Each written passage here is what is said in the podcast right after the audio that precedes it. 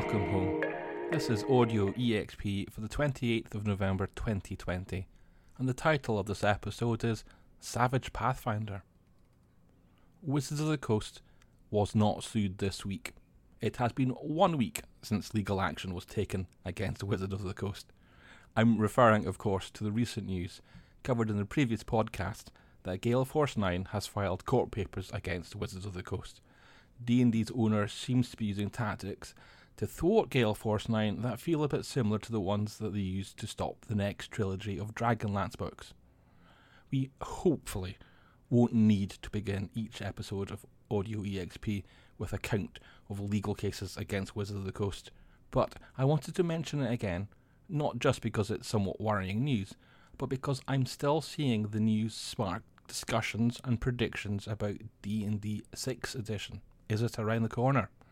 Last week, as you might recall, I stuck my neck out and said I did not see D&D 6e becoming a reality for a good few years.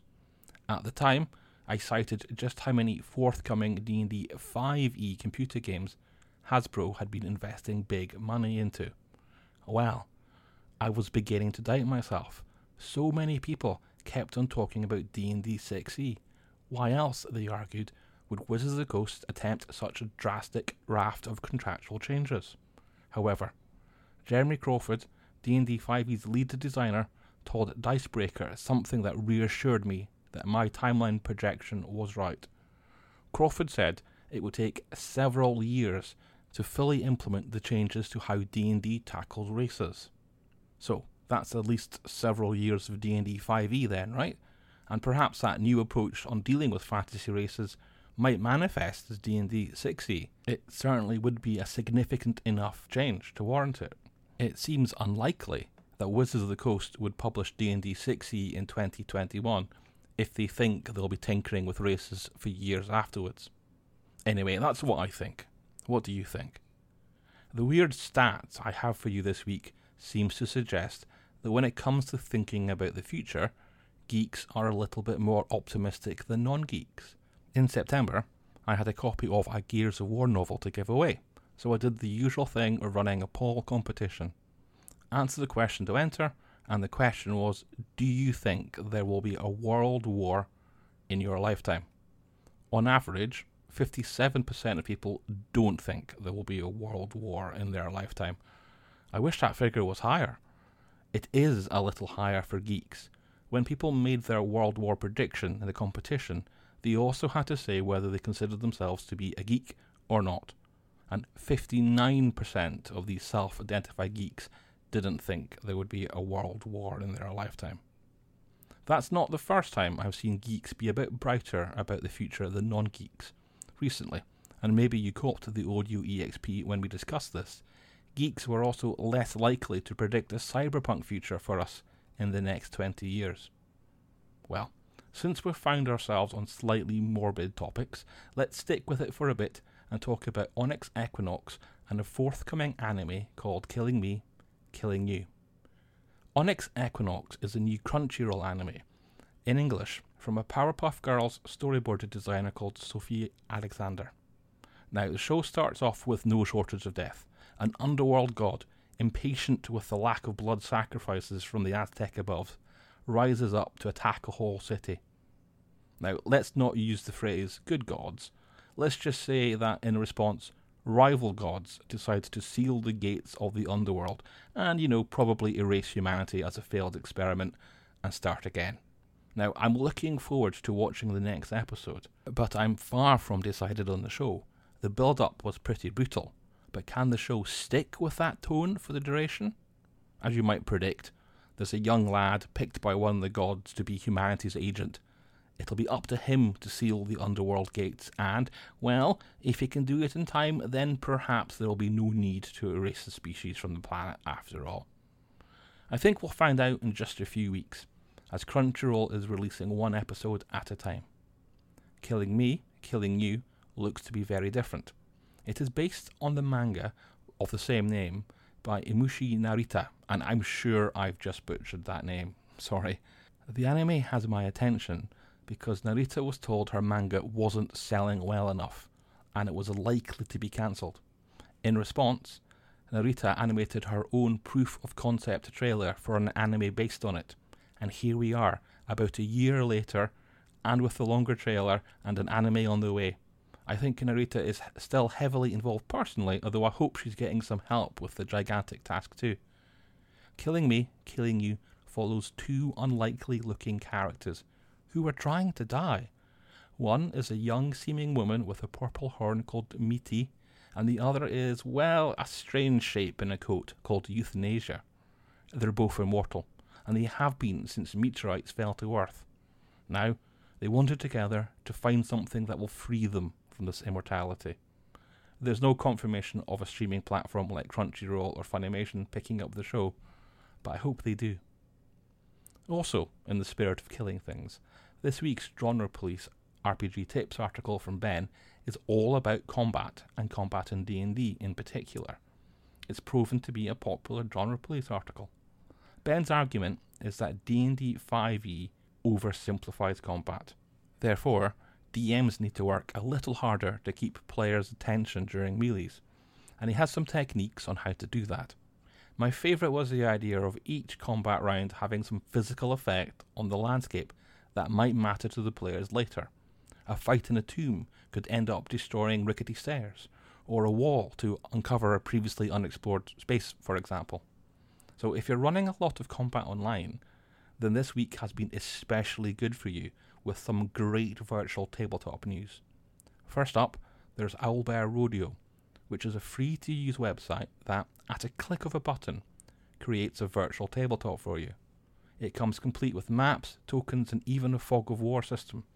You add a password to your room and then invite your players to it.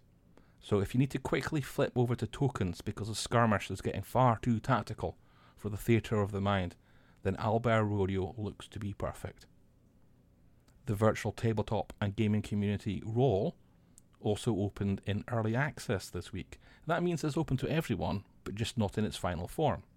In addition to being a virtual tabletop, Roll is a marketplace for premium RPG products that integrate into its platform and a community to help you find other gamers. It raised $100,000 in a Kickstarter campaign, so I'm glad it's got this far. In a third bit of virtual tabletop news, Mythic Table also launched this week. Mythic Table is also free to use and it promises to be free to use forever and never to gate features behind a paywall. In fact, Mythic Table is a not for profit and the code is open source. I also wanted to mention Square One. It's not a virtual tabletop, not really. It's an electronic screen which acts as a board game surface and it comes with a dice reader. The Kickstarter project for Square One has raised 150,000 euros and it's still going. Now, we've talked about how before there's a bit of a race to invent the Netflix of board games and how that's attracting attention from some pretty savvy investors. And I'm citing Square One as another example. And finally, as we talk about savvy moves, we can get onto the headline news, which isn't quite the last bit of news in this week's show. Savage Worlds is coming to Pathfinder. That's right, you will be able to use Savage World rules to explore Golarion and to run through all six adventure paths of Rise of the Rune Lords. Aren't Paizo and Pinnacle rivals? What's going on? Well, I think the deal makes sense. Savage Worlds is designed to be an engine that powers other RPGs, and so Pinnacle has every reason to want the Pathfinder fanbase introduced to it. Equally, for Paizo, it means more gamers interested in the world that they created and in its adventures than before. And for both publishers, it's an anyone but D&D tactic. I think, I speculate, that virtual tabletops also factor in here. Let me explain why. In Scott Thorne's ICV2 article, Rolling for Initiative, on the 22nd, the game store owner begins that saying Tasha's Cauldron of Everything sold well. Thorne states that player accessories usually outsell DM accessories by a factor of 10 to 1, and he calls on Wizards of the Coast to release more. I mean, I get the logic, don't you? Players and DMs both want to buy Tasha's Cauldron, but only DMs are interested in pre written adventures and the like. Equally, you have DMs like me who make up their own adventures and never turn to publishers to buy them. However, Virtual tabletops sell adventures with maps and tokens and rules integrations. The need to buy a pre written adventure if you're using a virtual tabletop is higher than if you don't. In other words, I'm trying to argue that virtual tabletops are helping publishers make more money from pre written adventures. Ergo, taking some already written Pathfinder adventure paths and plugging in Savage Worlds gives Pinnacle and Paizo a new revenue source. Savage Pathfinder means Savage Pathfinder virtual tabletop modules. I think that's what Pinnacle and Palladium Books saw with Savage Rifts. And there are two more bits of RPG news for you, two new books to be aware of. First up, there's Blackbirds, a grimdark fantasy that got a shout out on Twitter from actor Joe Manganiello. Blackbirds is going to be a Zweihander powered RPG focus game, but you won't need Zweihander to use the game. Despite having a storytelling focus, rather than say a hex crawl, it will be a deadly game because yes, it still uses a Zweihander. Lastly, Swedish publisher Blackfisk Forlag have a free to download playtest rule set for a game called Blood Feud. Blood Feud is an RPG about Vikings, about power, about honour and toxic masculinity. Now, when some people saw that headline, they assumed that Blood Feud had some sort of alt right leaning. It's the opposite. Blood Feud shows that toxic masculinity is bad. You see, in the game, as a Viking man, you'll have your honour challenged, and to protect it, not to lose power, you'll have to respond in that aggressively masculine way that the culture expects.